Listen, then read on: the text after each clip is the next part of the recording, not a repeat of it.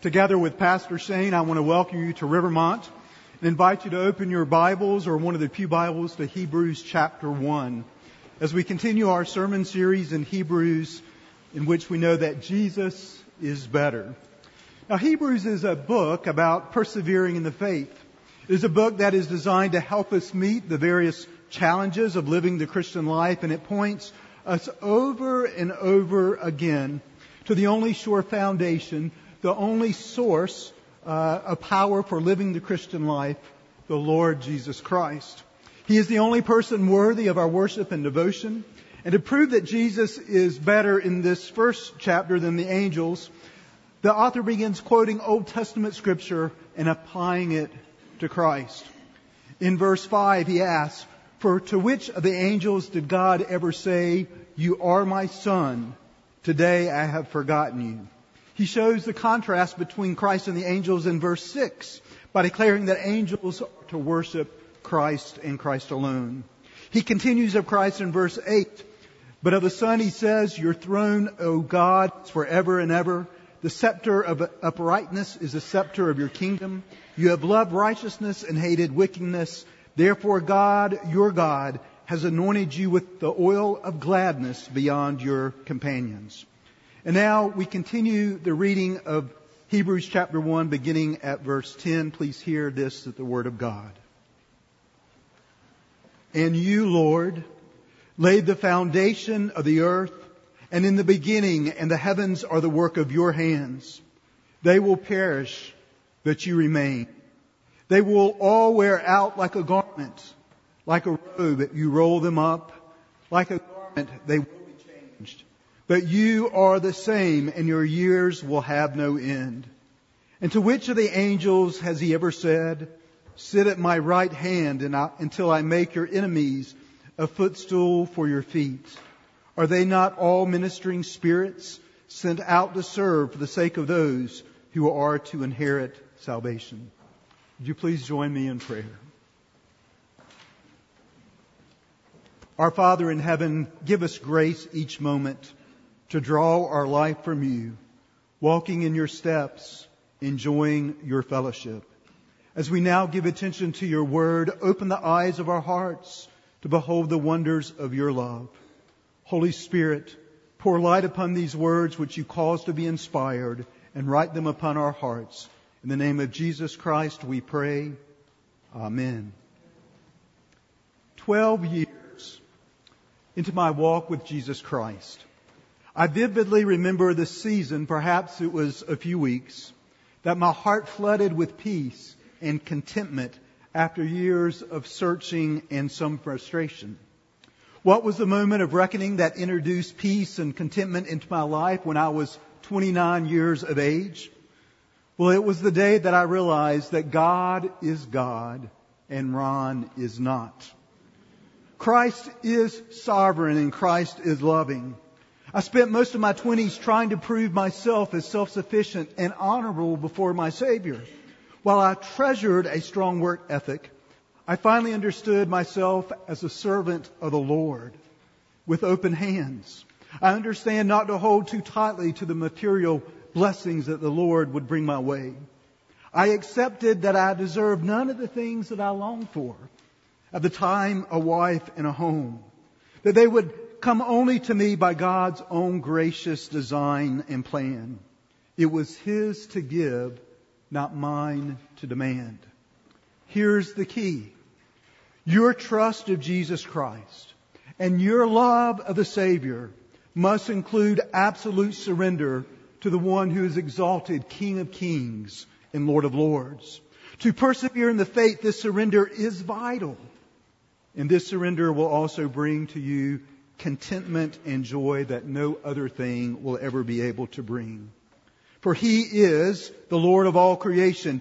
The Lord Jesus, He reigns. So by His grace and power, we surrender him, to Him as our eternal Creator, as our unchanging Master, and as the conquering King. To get us started, though, let's begin by first considering that we must yield, submit to Christ, the eternal Creator. This we see in Hebrews 10, uh, chapter 1, verses 10 and 11. Now the context is that the writer's audience was struggling with the status of Jesus Christ in relationship to the angels. Some thought that Jesus was an angel. Others were awed by the reports of angelic activity and thought of Jesus Christ as having less power than the angelic host. Before we're too hard on the Jewish community to which this was addressed, many people do have today a tendency to distort the truth of Christ and exchange that truth for a lie. So the author sets the record straight that Jesus Christ is the eternal creator as he writes in verse 10, You, Lord, laid the foundation of the earth in the beginning and the heavens are the work of your hands. Now Psalm 102 from which this quotation was taken opens with the cry of a desperate man under the hand of affliction. The psalm begins, Hear my prayer, O Lord. Let my cry come to you. Do not hide your face from me in the day of my distress. Now most of us here in this room, we know what the hardship of affliction or distress feels like. And yet beautifully, the psalmist moves from his distress to reflect upon the Lord as his creator. He realizes that in the end he will persevere, for the Lord will triumph as the one who laid the foundation of the earth. Surely our God will be faithful in caring for his desperate, his desperate child. The one who set forth the heavens and the earth will surely work in, into a man's life the details that is before him, especially for those he has redeemed. Now, despite the randomness advocated in evolutionary theory, science demonstrates that there is no, nothing random about the functioning of the human body, or the change in the seasons, or the orbiting of the planets around the sun. Everything has order. From the tiniest cell to the most delicate ecosystem, order fills our universe. And biblically, the order of the universe demands a creator, and praise God, we know that Jesus Christ ordered the universe into being. Jesus set forth the details that fill our world with great precision. Uh, precision. And the apostle John affirms, in the beginning was the Word, the Word was with God, and the Word was God. He was in the beginning with God. All things were made through Him, and without Him was not anything made that was made. Now I have one question, and it's what does our author, why does our author stress the fact that Jesus Christ is our eternal creator? And again, the Psalms help us with the answer. By the word of the Lord the heavens were made, and by the breath of his mouth all their host. Then the psalmist adds, and this is in Psalm 33, let all the earth fear the Lord. Let all the inhabitants of the world stand in awe of him. Well, this is telling us that for our health in Christ, we need proper fear. We need awe of the one who created us. And we know from the scripture that biblical fear, proper fear, is a reverence and awe that leads us to obedience. When we accept that we exist by the creative word of Jesus Christ, we begin to take notice that we are responsible to our Creator. It is to Him who in the beginning laid the foundation of the earth that we must give an account. And as we know the Creator as our Redeemer, we develop the confidence to stand before Him, to stand before the one who created us for His own glory. And notice the intentional contrast that we see in verse 11. After acknowledging Jesus Christ as the one who laid the foundation of the world and established the heavens, the author bluntly states that they will perish. The world about us is certainly grand. The billions of galaxies with its billions of stars all tell the glory of our God. Yet, they will perish. Then the writer adds, they will all wear out like a garment. They will perish. But you, O Lord, remain. In some ways, we are cramped by a fixation upon the world about us. We live with the sights and sounds of this life. If we were not aware of the God who created the heavens and the earth, we would end up giving little thought to any other existence other than ourselves. We then become frustrated and anxious as we serve things that pass away. Yet before the world was created and after the world fades away, the Lord Jesus Christ remains. Jesus stands in eternal contrast to the created order. Created order passes away, but he remains. So the question here in this first section is in whom are you placing your eternal trust and confidence? Like some in the audience that first received this epistle, the question is being asked, are you casting your hope upon the angels? Are you looking to good people or perhaps some good institution that will push you along on this earth to give you standing before the Creator as the Lord and the Lord alone is the only one that will endure for others, that will endure forever. Brothers and sisters, how easy it is for us to pursue our ambitions and dreams without any thought of eternity. How easy we act as though the entire world exists for our pleasure, yet we are reminded here that the world about us will become like a garment and even our earthly existence will be even shorter. We will fade away. It is blunt, and yet it is truth. We need to rest in our eternal Redeemer, Jesus Christ. So we need to know that we need to be a people who are wise, that we know that Jesus Christ, the Lord of creation, reigns, that we surrender to Him as our eternal Creator. Secondly, though, notice in our verses that the Lord of creation reigns and we are to surrender to Him because He is our unchanging Master. We see this in verse 12. You know, the audience that this was being written to most likely pondered the mighty display of the angels, their mighty power. And in the Bible, the angels did halt armies. They guided the people of God. They ascended in the smoke of sacrifices. Perhaps these, these uh, readers of this letter thought of the death angel passing over Egypt or angels who blinded the inhabitants of Sodom before their destruction. Even in our own day, some pursue the fantasy that angels will carry them in to the presence of the Lord.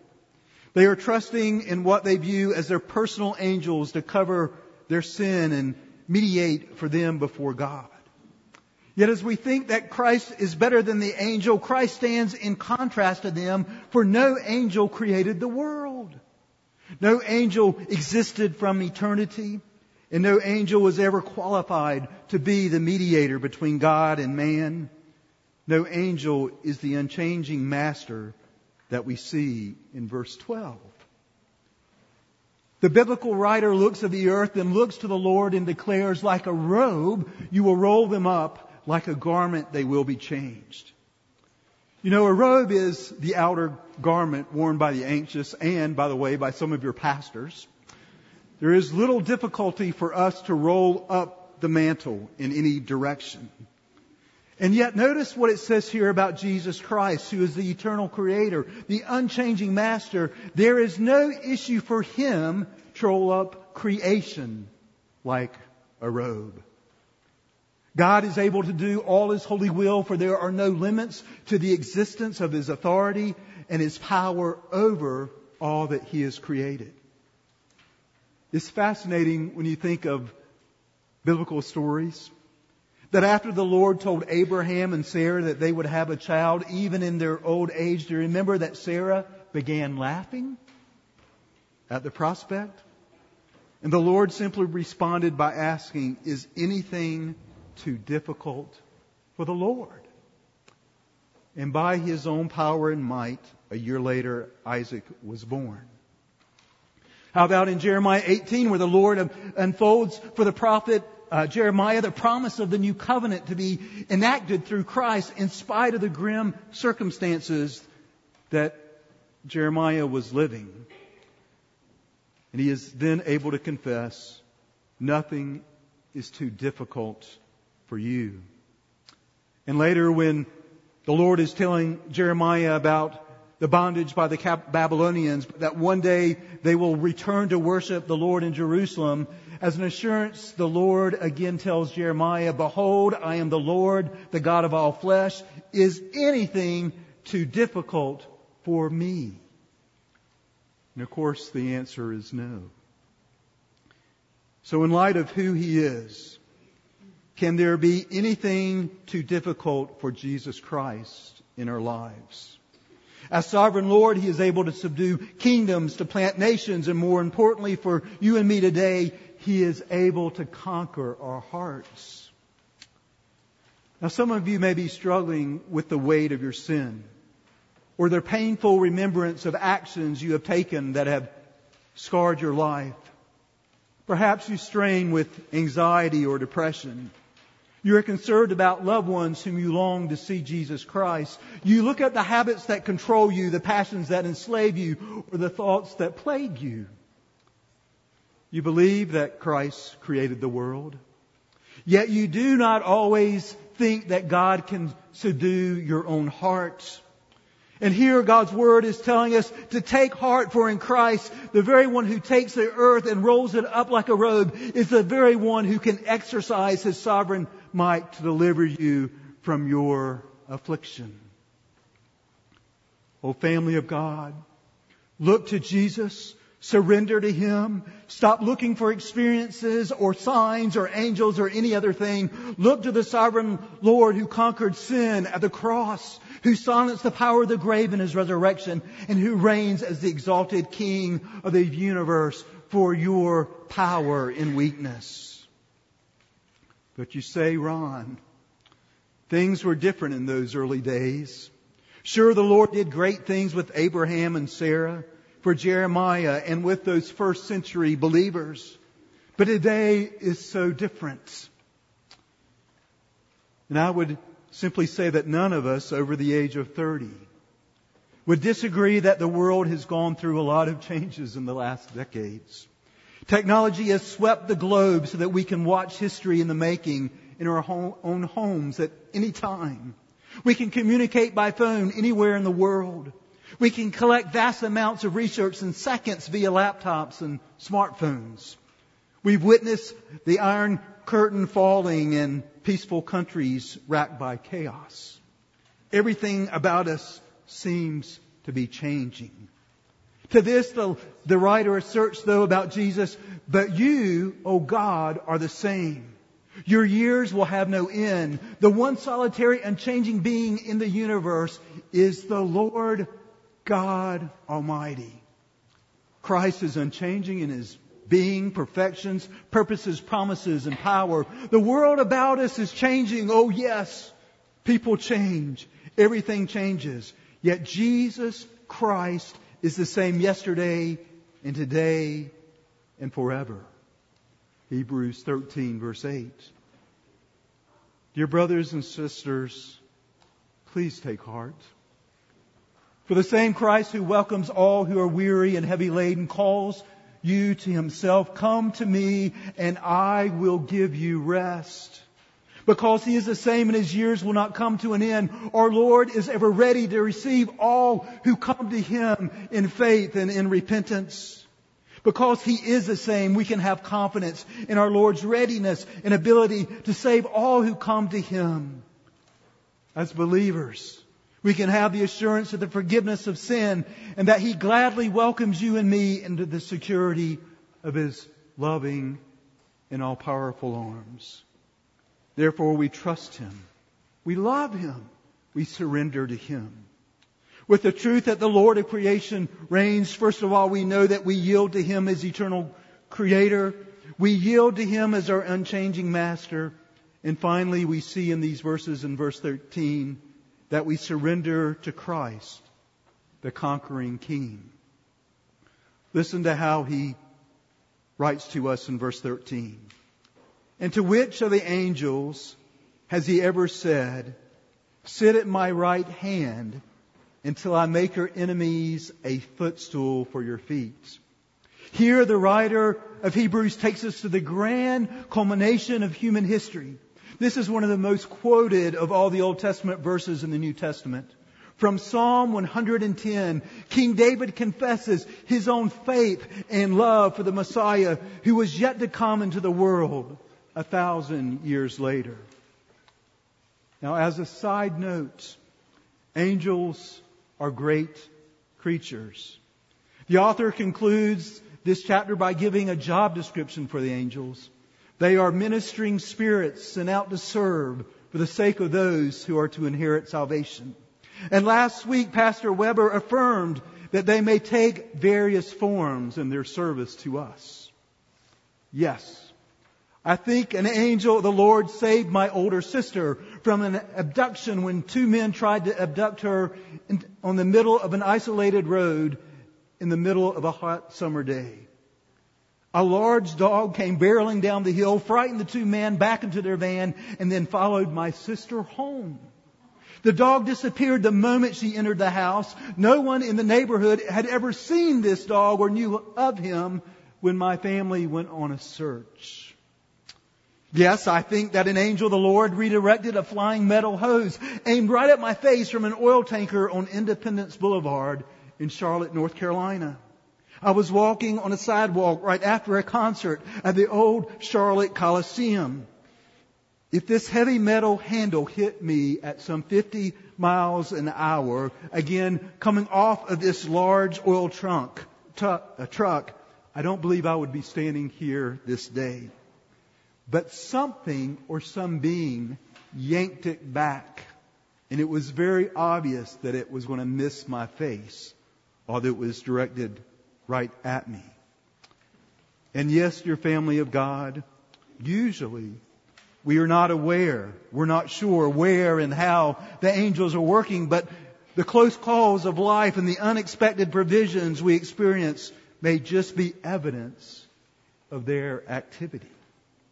Now, end of footnote, side note, back to the passage before us.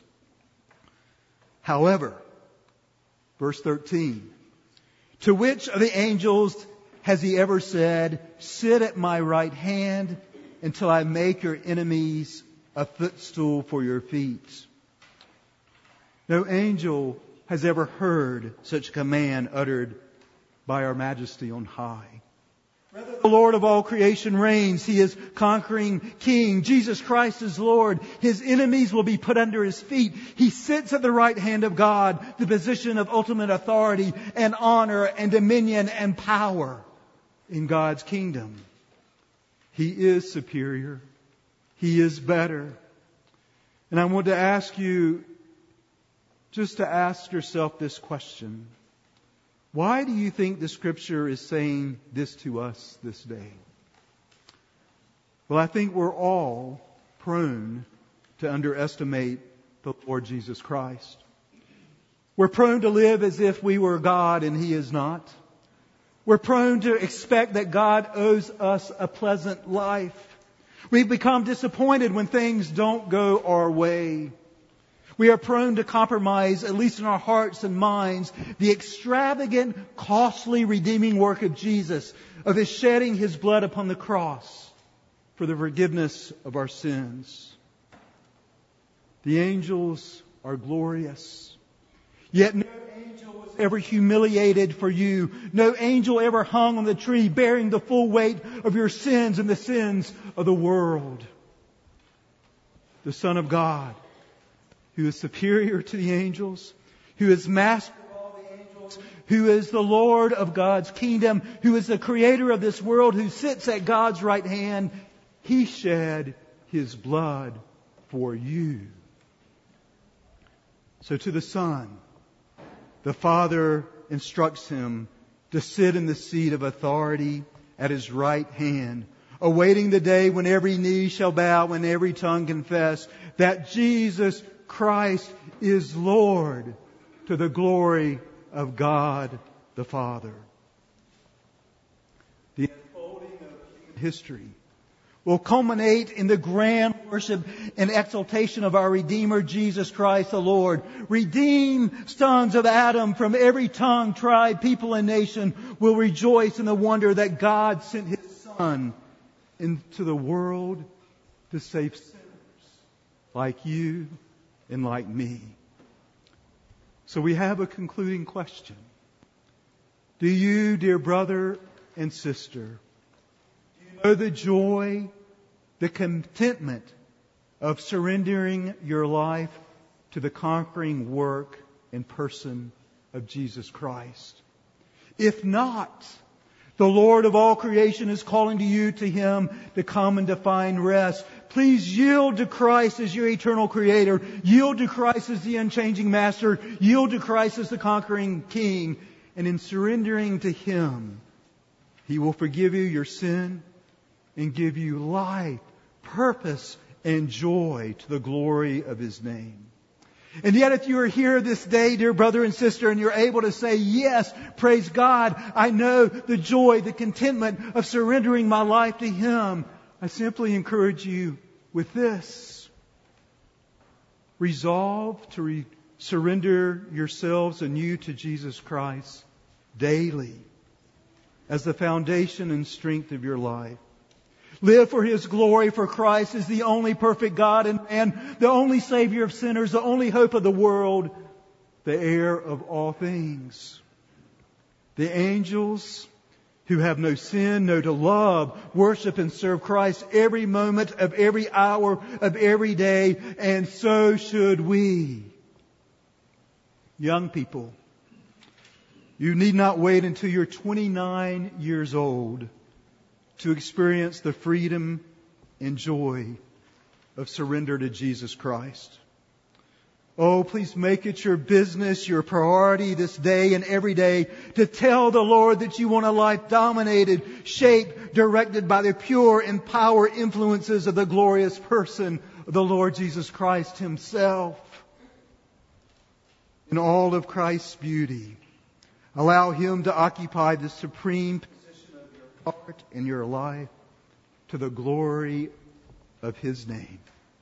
Amen. Let us pray. Heavenly Father, we thank you for the truth of your word.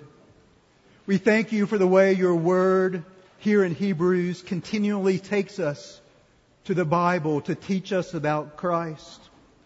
We confess that He is the Lord of all creation who reigns and that we need your grace and strength to surrender to Him daily for our good and for His glory. Lord Father, give us this grace and strengthen us by the power of the Spirit. We ask these things in the precious name of Jesus Christ. Amen.